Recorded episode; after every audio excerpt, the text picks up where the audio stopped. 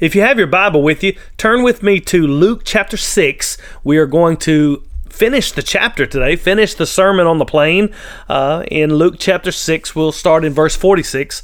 Um, we've been looking at this sermon for a number of weeks now, and so, uh, so far in this sermon uh, that Jesus is preaching, uh, he, he he's been giving us man some some pretty hard truths. He's told us that as his disciples as those who are are to follow him as those who are right with god he showed us the characteristics of those and given us the commands of what that looks like. Um, for instance we he said we are to love our enemies. We are to to bless those who curse us. We are to pray for those who abuse us. Uh, we're not to condemn our enemies, but we are to instead ex- examine our own sin before we try to remove the speck that we see in our, our, our brother's eyes. Uh, Jesus has also told us that uh, uh, that examination, what it's going to look like when when we look at ourselves, we're not to examine our intentions, our own feelings. We are to examine the fruit that is produced in our own lives. He said he said that uh, uh, the good man out of the good treasure of his heart will bring forth good, and part of this examining of the fruit deals with our words that comes out come out of our mouths.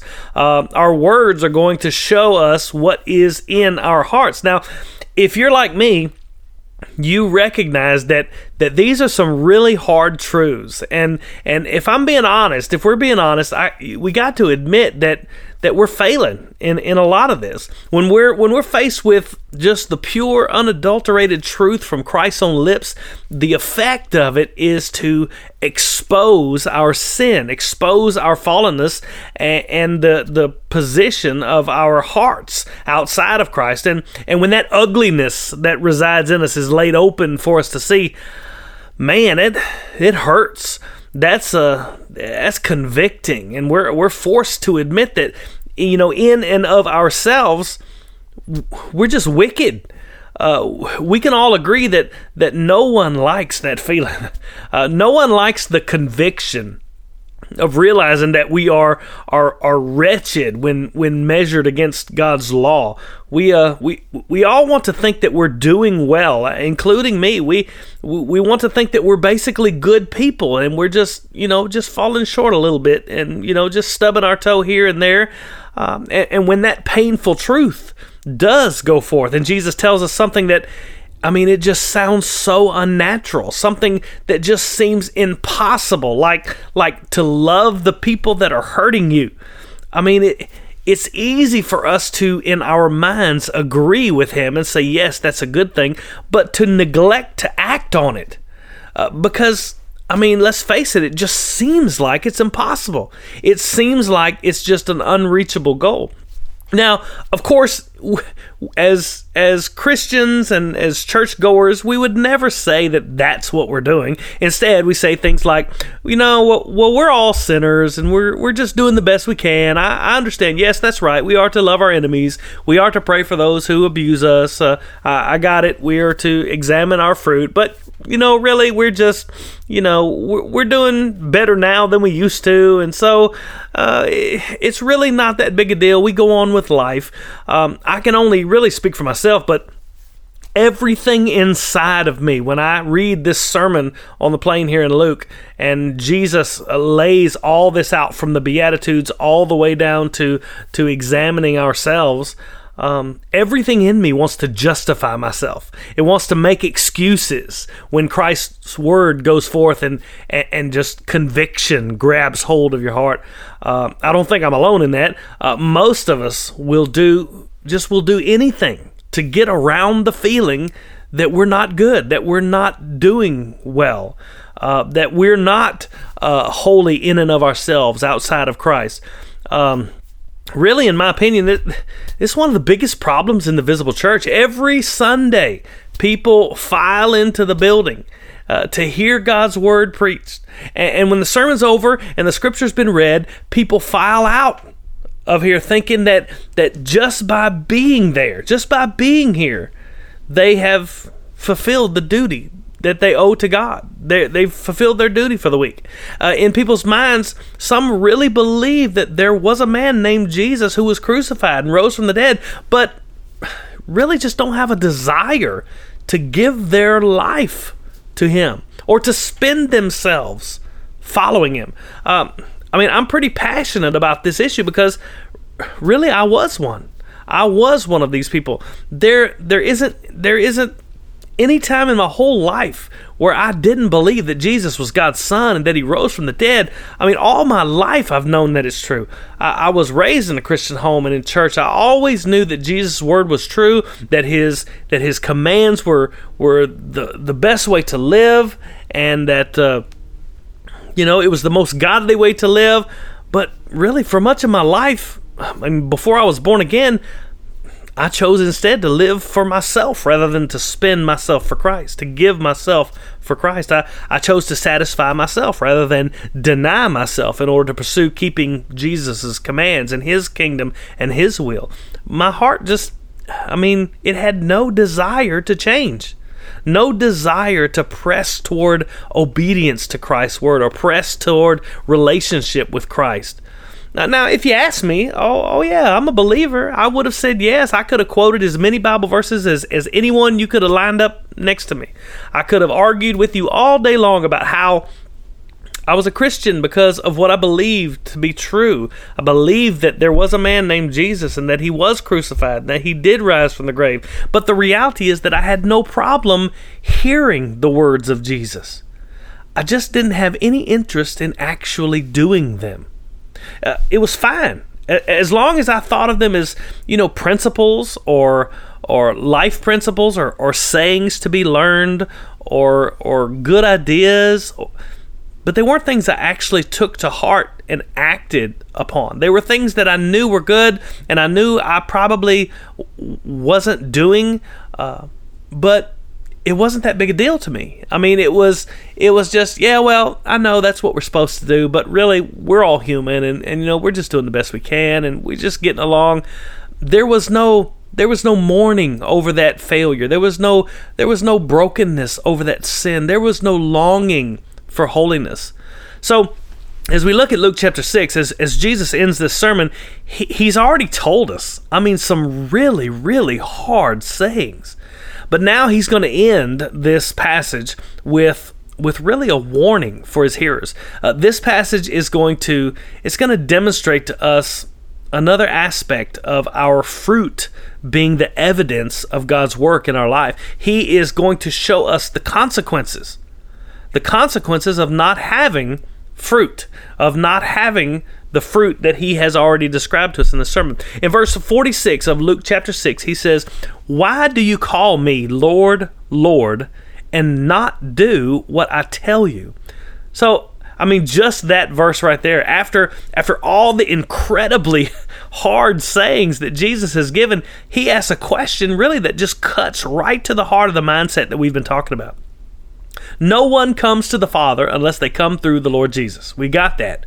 But Jesus makes sure that we understand here that you know, it's it's impossible for Jesus to be our Lord if we are in the same breath refusing to obey him, refusing to follow him. To be honest, I mean, that really is just common sense. I mean, to be Lord means that he has authority over whatever it is we're talking about. It it doesn't make much sense to claim that Jesus is our Lord, meaning that he has authority over our lives, and in the same in the same breath, we just actually refuse to obey him. When when he says to love our enemies, for instance, that, that's a command from the Lord to his servant. The one who says, you know, well I hear what you're saying, but you know, I'm doing the best I can. I'm I'm going to work on it. I'm I'm not I'm not going to do that it, demonstrates that he's not really Jesus' servant. Uh, that person is his own Lord because he alone decides which commands he's going to follow, which commands he's going to obey. Uh, now, before we get too far, there there's an important point that needs to be made here made here before we uh, you know before we continue looking at the, the rest of the of this warning from Jesus. When we talk about obedience to Jesus, when we talk about following his commands, doing what he tells us is the way he puts it.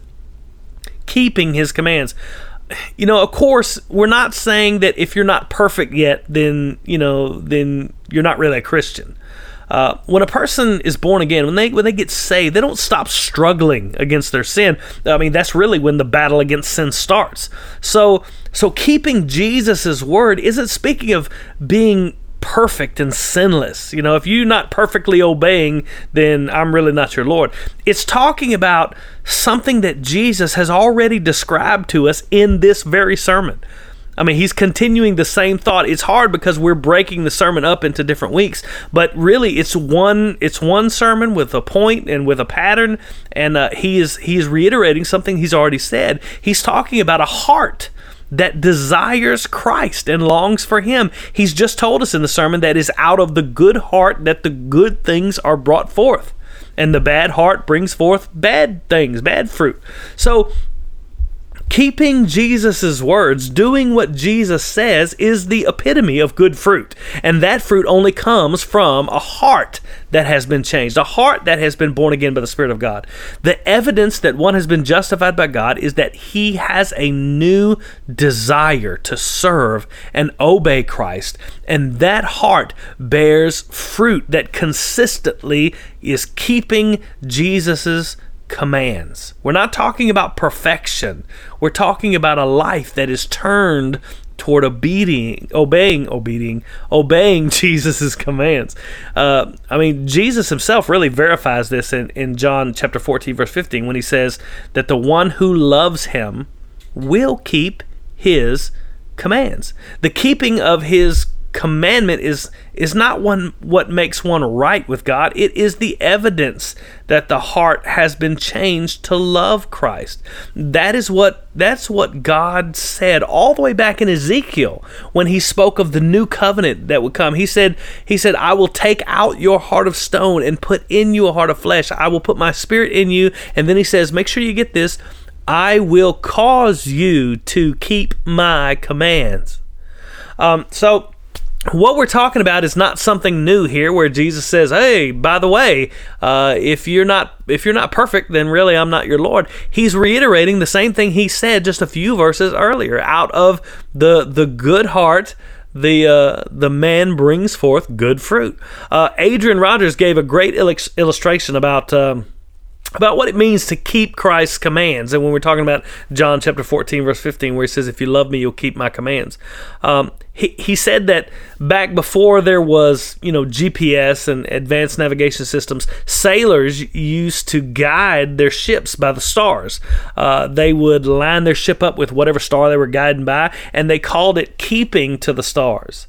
Um, and so now there would there would be times when the storm would blow up, of course, or or you know the sailors wouldn't be paying attention through the night or something, and would find themselves off course. But whenever they recognized that they were no longer rightly lined up with their course, they would correct it and pull their ship back into line. And that's what he said. That's what it means to keep Christ's commands. It doesn't doesn't mean that you're never going to blow off course. It doesn't mean you know that your own sinful neglect is going to get in the way or or you know worldly temptation or you're going to fail in some area or something like that but it means that when the spirit of God shows you your sin and shows you your area your error we we uh, we steer our lives back into line with Christ's command. We are keeping to His commands. It's not a matter of perfection never sinning, never doing anything wrong, never failing in any area. If that was true, then nobody would be uh, Christ would be nobody's Lord today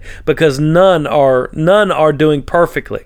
But what we're talking about, he's talking about living a life of doing what Jesus says. He says, "Why do you call me Lord?" and not do what I say. There, there's going to be times when you fail to love your enemies as Christ commands you. But when you recognize it, the, and the conviction of the Spirit comes, you don't justify yourself or make excuses. You repent for your sin and you pull your life back in line with His commands. The person who really has no interest in living their life following Christ's words really doesn't have a reason to think that simply calling Jesus their Lord is enough. And so, to make sure that we understand the point that Jesus is making, he gives us another parable to illustrate what he is uh, what he's saying. He introduces this parable by saying in, in, verse 47, this is verse 47, he says, Everyone who comes to me and hears my words and does them, I will show you what he is like. Now, before we look at the, the picture, the parable itself that Jesus paints, make sure you recognize what Jesus is doing right here. Uh, he is pointing his finger right at the people that's, that's listening to him. He's saying, I am talking to you. Notice he says that I'm going to show you what the one who comes to me and hears me is like. Before we get to the doing part, he says the one who comes and the one who hears. Now, make sure you remember who Jesus is talking to in this sermon. At the very beginning of this sermon, in uh, verse 17 and 18 of Luke chapter 6, we read, And he came down with them and stood on a level place with a great crowd of his disciples and a great multitude of people from all Judea and Jerusalem and the seacoast of Tyre and Sidon. Listen, who came to hear him and to be healed of their diseases. They came to him and they came to hear him. Notice that language. These people that are hearing Jesus preach the sermon were said to have come to him in order to hear him. And of course, they also wanted to be you know healed of their diseases and and there's there's no doubt that some of these people hearing Jesus they they didn't really want Jesus himself. They wanted the blessings of being healed or being helped uh, with whatever issue that was going on. Uh, of course, you see the same thing today uh, you know, in John chapter 6, uh, when Jesus fed the 5,000, they followed him across the sea because they not because they loved Jesus, but because they wanted uh, they wanted more food. They wanted Jesus to do something for them. Jesus says to them in John 6, 26, he said, uh, he said, Truly, truly, I say to you, you are seeking me not because you saw signs, but because you ate your fill of the loaves. And at the end of the chapter, after he tells them, you know, I'm the bread of life and I'm the bread from heaven and you can't have eternal life unless you eat of my flesh and drink of my blood.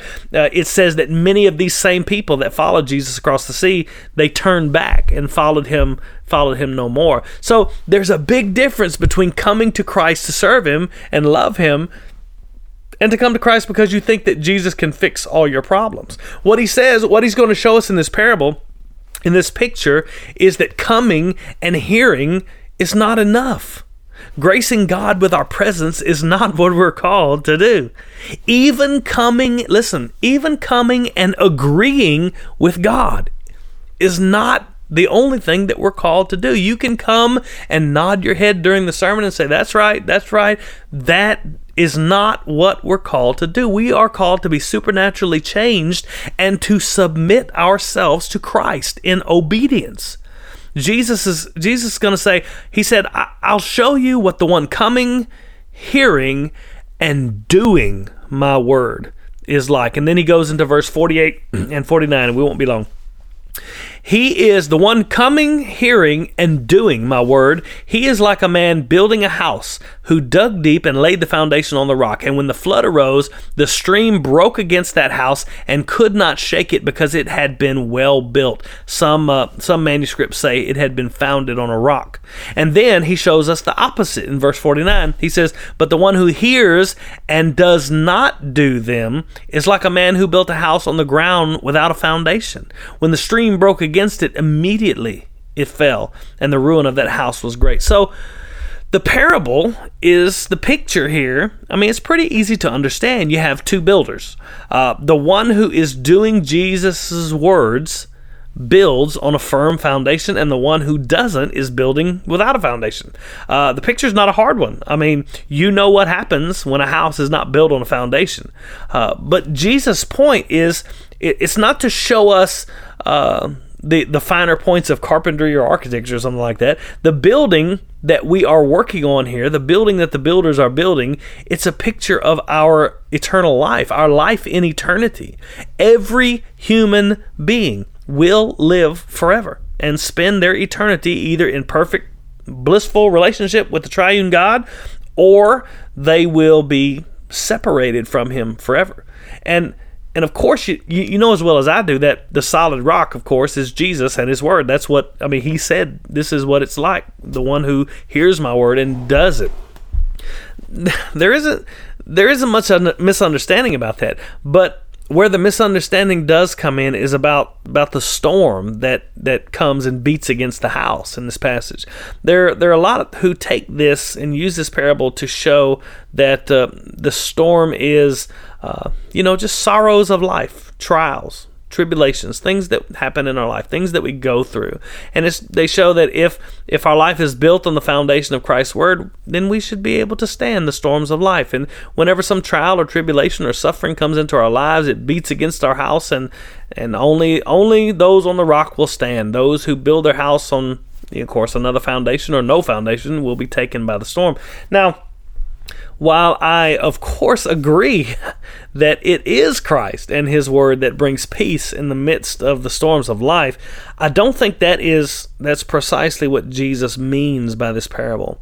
Uh, I mean, I've known many people who just outright deny Christ and have been able to weather some storms in life. Uh, I mean, I've seen businessmen who lost everything and clawed their way back up from poverty, all the while just continually denying Christ and living for their own their own desires. Um, so it's not an absolutely true illustration in every instance that the trials and sorrows of this life will destroy you if you're not built on doing Christ's words. When I say destroy you, I mean you know will will break you down where you cannot cope. Um, it may be true in some instances, and I'm sure that it is, but it, it also is not true in others.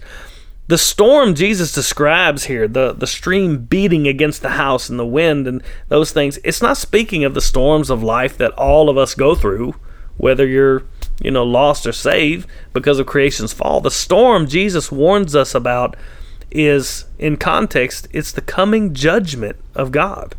Uh, no matter what else happens in this life, there is one inevitable and absolute truth that the one who refuses to build his eternity on Christ, to build his life on Christ and his word, doing his word, will be swept away by the judgment of God, by the wrath of a holy God. It, it's appointed to man once to die and then face the judgment. And that judgment will reveal the truth about whether a person has been born again or not. Uh, I mean, you can't get a, a, better picture than, than Matthew 7 tells us that there will be many who stand on that day and declare that Jesus Christ is their Lord.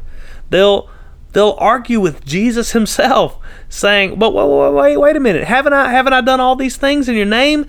And Jesus will say, perhaps the saddest words ever uttered in eternity.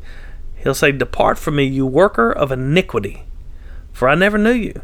Notice how Jesus described them right there. He says they are, you know, not not unbelievers, of course they were, but he describes them as workers of iniquity. They chose to live for themselves rather than to do Christ's words, as he says here in this passage. You know, they no doubt spent a whole lot of time hearing Jesus' word because, you know, they claimed that he indeed was their Lord, and they had done many works in his name.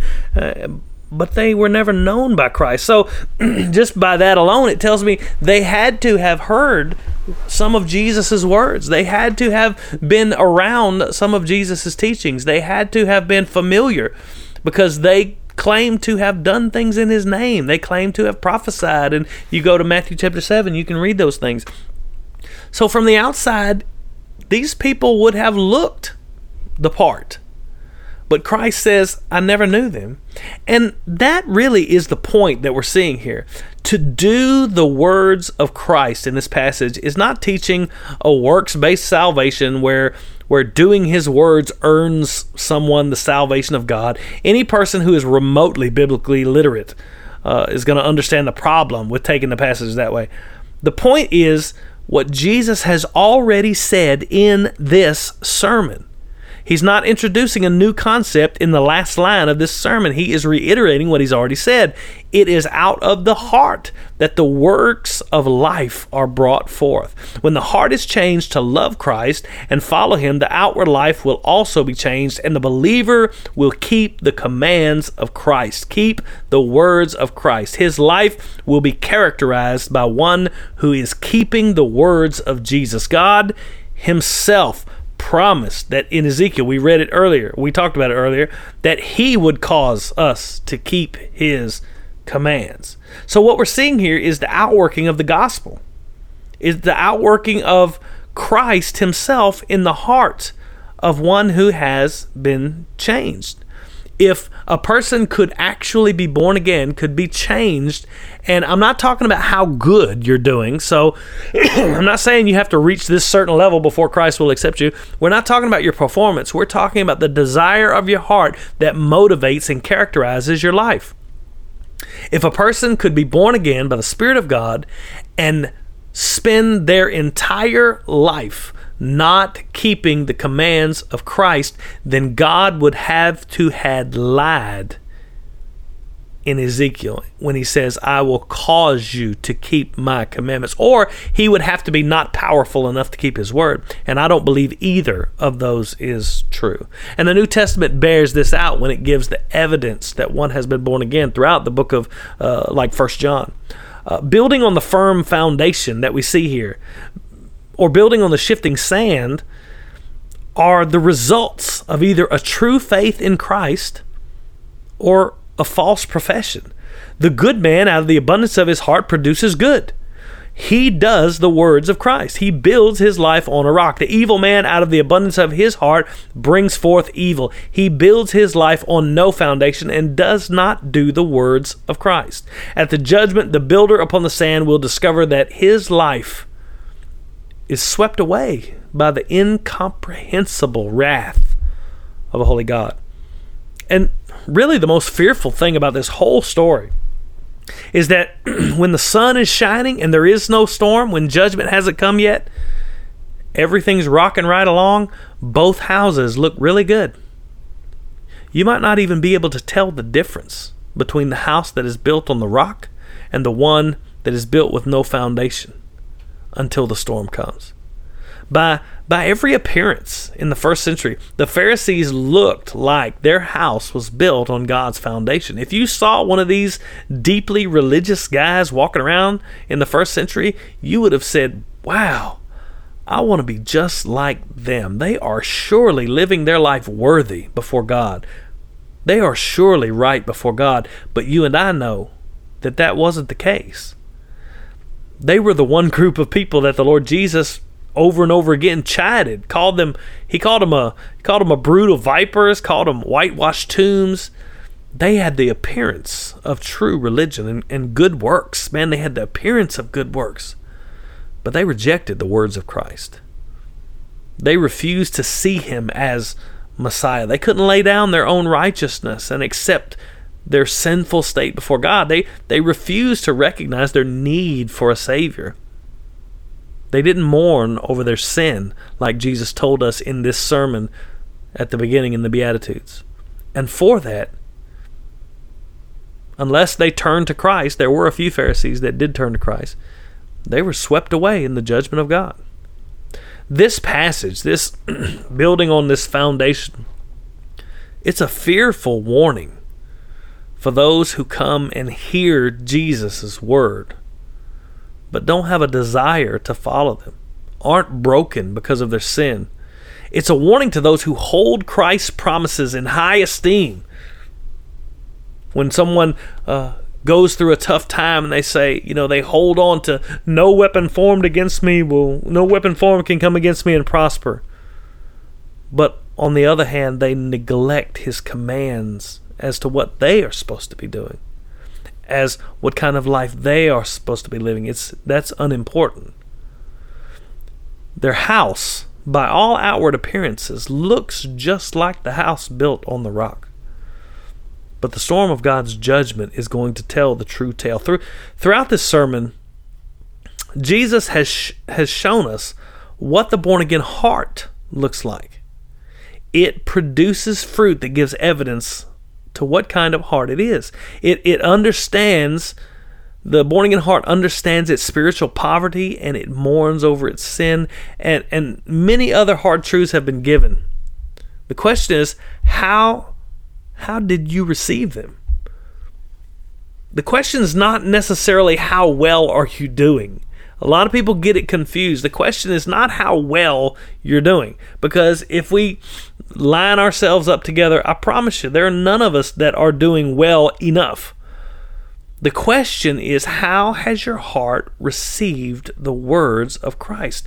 When it says, turn the other cheek, when it says, love your enemy, when it says, pray for the one that's persecuting you, do you neglect those and justify yourself saying that, you know, I'm not all that bad and I'm certainly doing better than most other people? Do you make excuses and justify yourself? Do you do you think that just by coming into the congregation and spending an hour listening to the preacher, do you think that earns you some brownie points before God. Well, I've got, I've done my I've done my godly thing for the week.